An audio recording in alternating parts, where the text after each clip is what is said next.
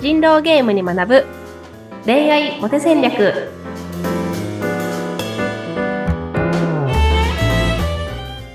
皆さんこんにちは恋愛コンサルタントの渡辺優香とインタビュアーのズッピーことズシヒデツグです。ゆうかさん、今週もよろしくお願いいたします。よろしくお願いしますはい。えー毎回毎回ね、テーマを頂戴して、えー皆さんと共に学んでいこうというところなんですが、今日あの、いただいているテーマが、リソースを把握して戦略を考える。ちょっとなんかこう、難しそうな言葉が並んでますけども、うん、これどんな内容なんでしょうか？そうなんですこれあのなんか娯楽コンテンツっていうよりも本当にガチで 結果を出しに行くコンテンツにちょっとなっているんではい。難しいタイトルで 申し訳ないんですけど、いやいや、はい。ガチですからね、もうね。これはガチであの本気の温度感であの本当に勝ちに行く 戦略をね立てましょうっていう話でそう、はい。前回そううん。戦略思考の重要性みたいなところで、その目的から考えるのが大事なんですよ。決してそのイメージをあの得やすい戦術から考えるんじゃなくて目的からあの戦略を考えて戦術を考えてっていうこの順番が大事なんですよっていうところを、あの、お伝えしたかと思うんですが、はい。実際じゃあその、まあ、アプリで彼女を作ろうっていう話になった時に、うん。その自分の戦い方っていうのを考えていく必要がありますよねっていうようなところ、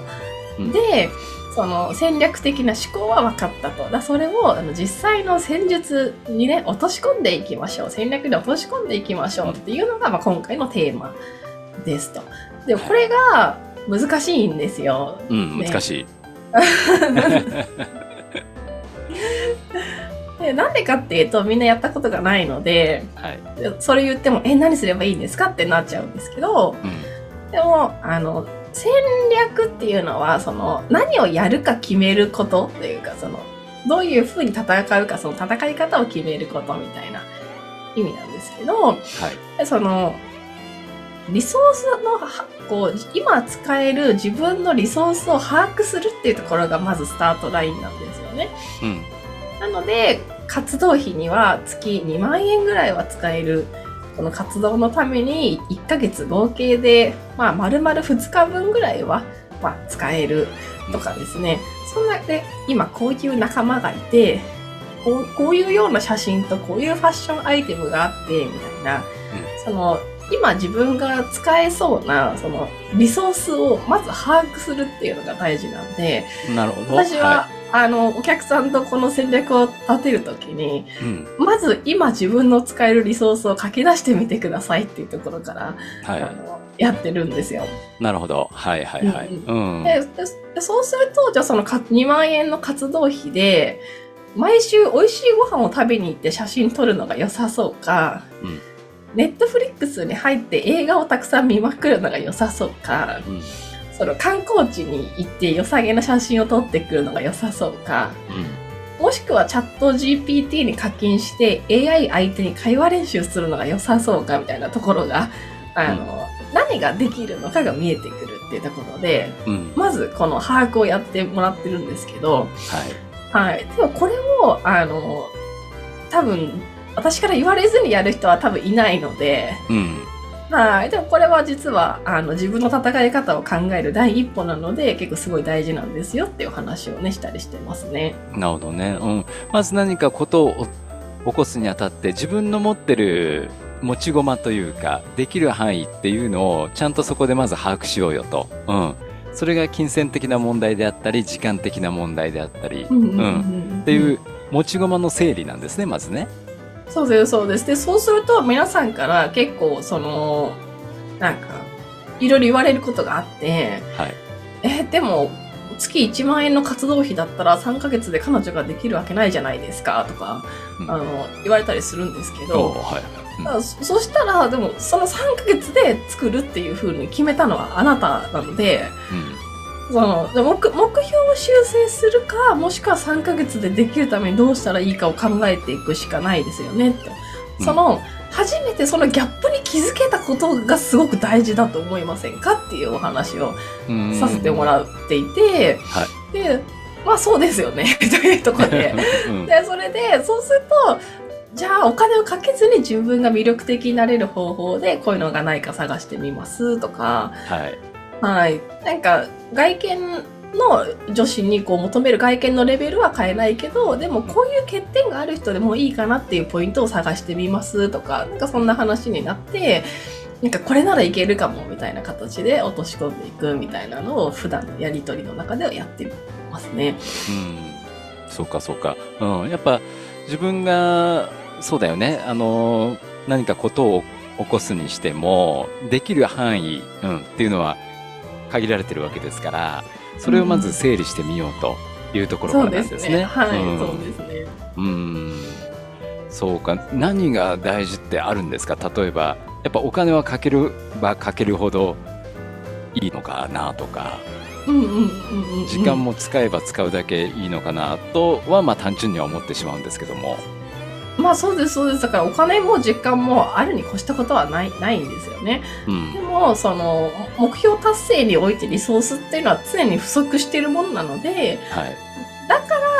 こう全部に勝とうとするんじゃなくて、ここの一点で勝とうっていううんターゲットを狭めた方がいいと。いうことで、丸の内 OL を狙いに行くのか、その、恵比寿系女子を狙いに行くのか、うん。その、裏腹系女子を狙いに行くのか、はいはい。はたまたバツイチ女性をターゲットにやっていくのか、みたいな感じで、ターゲットを絞った方が、はい。ね、その、そこに受けるっていう形でやっていった方が、まあいいですし、うん。うん、その自分自身のブランディングも、あの、どこを打ち出していくかっていうところで、はい。だから、すごく旅行に詳しいっていうところを押し出していくのか、料理好きを押し出していくのか、まあ映画好きを押し出していくのか、みたいなところも、その自分のブランディングっていうのとも考えながら、そのターゲットに合わせて自分のブランディングも考えて、そのい一致する自分ができる内容と相手が求めてそうな内容が一致するここの一点を絞ってここに向けてやっていきましょうっていうのが考えられると、うんまあ、効果が出やすいですよね。なるほどね。あ、そうかそうか。やっぱターゲットを絞っていかないと、ただ漠然と考えてるだけじゃ、うん、行動にも結びつきませんよってことですね。そうですね、うんそうですね。さっき面白い言葉があったんですけど、その。分類として、丸の内 OL とか、なんかそういう、ななんかこうブランド付けの分け方っていうのがなんとなくあるんですか？そうですね、丸の内 OL とか、恵比寿の女子とか、はい。まあ、でも全然普通の、なんだろう、話かなって思ったんですけど。えー、そうかそうか。うんまあそのターゲットですよね。ターゲットを分けてみるあ、そうそうそうそうそう丸の内そうそう。イギリそうス女子。そうまあさ、サブカル女子とか、うん。まあ、音楽好き女子とか、はいジャニオ、まあ、ジャニオだって今言わないのか、そのまあ、アイドル好きとか、はい。うん、そっか。なんかね、まあ、そう、なんかそういう感じの、はい、たい話ですかね。うん。うん。そうか。まずじゃあ、持ってるものの中でできること。で、どこに向かっていくかっていう、その、相手のターゲットの目標も絞っていくと。うん。そうですね。いうふうにこう、どんどんどんどん絞っていくと、できることっていうのが分かってくるってことですね。うんうん手持ちの駒でね。うん。そうです、そうです。なんで、うあの、最短で結果を出したいよっていう方で、その、でも自分のリソースを確認したことがないっていう方が、まあ、多いと思うので、まあ、それぜひ確認してほしいなと思ってますと。でちなみにリソースって6種類あるって言われてるんですけど、おわかりますか？なんでしょはい、ビジネスの世界でもね、同じなんですよね。会社のリソース管理みたいな。う。あ、そうですか。えー、6つある？6つあるんですよ。ちょっと答えてみてほしいですね。えー持ってるもの？うん。え、時間、お金？はい、いいですね。はい。時間、お金、えー、容姿？みうんうんうんみたいな感じ？うん。うんえー、ああまあ、と恋愛とかじゃなくてビジネスって感じでいいです。ビジネスの会社の資源みたいな感じで。うん。ちょっと待って。いや、2つしか出てこないですね。でうん。まあ、あの、もう一個は人ですね。人。うん。その会社の経営の中で誰が働いてくれるかってことはすごく重要な資産じゃないですか。うん。うん。はい。ね、あとは情報ですね。ああ、はい。どうどういう情報を得るかによって戦い方が全く変わってくるので、うん。その情報っていう部分ですね。うんで、えーかで、あと物ですね。もの。だから例えば工場だったら、その、なんだろう、プラスチックのその容器を作る機械っていうところにすごく価値があったりとか、うん。はい。恋愛に例えるなら、だからブランド品の服とか、デートに行け、着ていけるそのアイテムとか、はい。なんかそういう自分がこの活動のために使えるものっていうのは一つの資産ですよっていう考え方で、最後があの知的財産でブランドで、うん。だから例えば、その、なんだろうな、まあ、スターバックスってなったら、はいあの、パッとイメージが浮かぶものがあるとは思うんですけど、うん。それ自体がすごく価値があるものはいだ。ったりして、ですね。っていう、まあ、この6つがあるんですよ。金、人、物、情報、時間、ブランドっていう、まあ、知的財産みたいなものがあるんです。これを恋愛の文脈に置き換えると、活動に使えるお金。うん。で、人は、なんか、自分自身と協力者。はい。で、3つ目のものが、ファッションアイテムとか写真とか活動を有利に進めるためのアイテム。うん。で、4つ目の情報が、あの、ターゲットの趣味趣向とか、人柄みたいな情報とか、アプリ攻略法の情報とか、最近の流行りの情報とか、まあそういう情報。で、最後のブランド、知的財産の部分が、このアプリの活動に置き換えると、なんかスペックが高いことであるとか、希少価値の高い経験をしているとか、話の引き出しみたいなうん。形で、はい、出てくるような部分かなっていうところなんですけど、で、この6つのその資源の中で何が一番大事かわかりますか？こういう金、人、物、情報、時間、知的財産、どれが一番大事だと思いますか？うーん、どう、どうだろうな。情報。違う。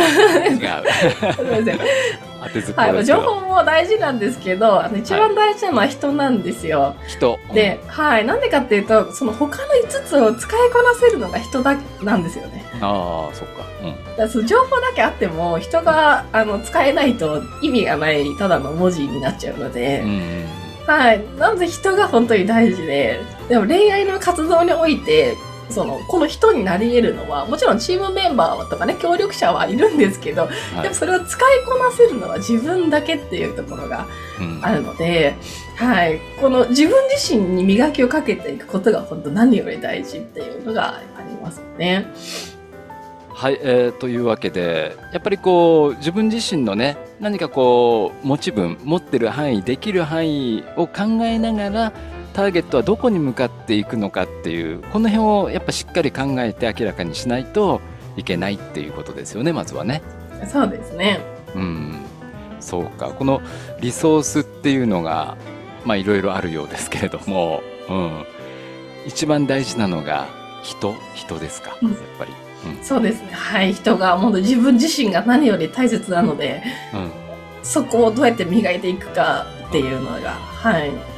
そうですね。まあ、うんどんな情報とか時間とかお金とかを持っていても、それを結局コントロールするのが人、自分自身だからっていうことで、そうです、そうです、そうです、そうです。ね、やっぱりこう、自分自身をきっちりと磨いていかないといけないですね。で、自分のできる範疇もちゃんと抑えてと、うん、いうところかもしれません。はい。ゆうかさん、今週もありがとうございました。はい。ありがとうございました。はまた次週いろいろと詳しく聞かせてください。よろしくお願いします。よろしくお願いします。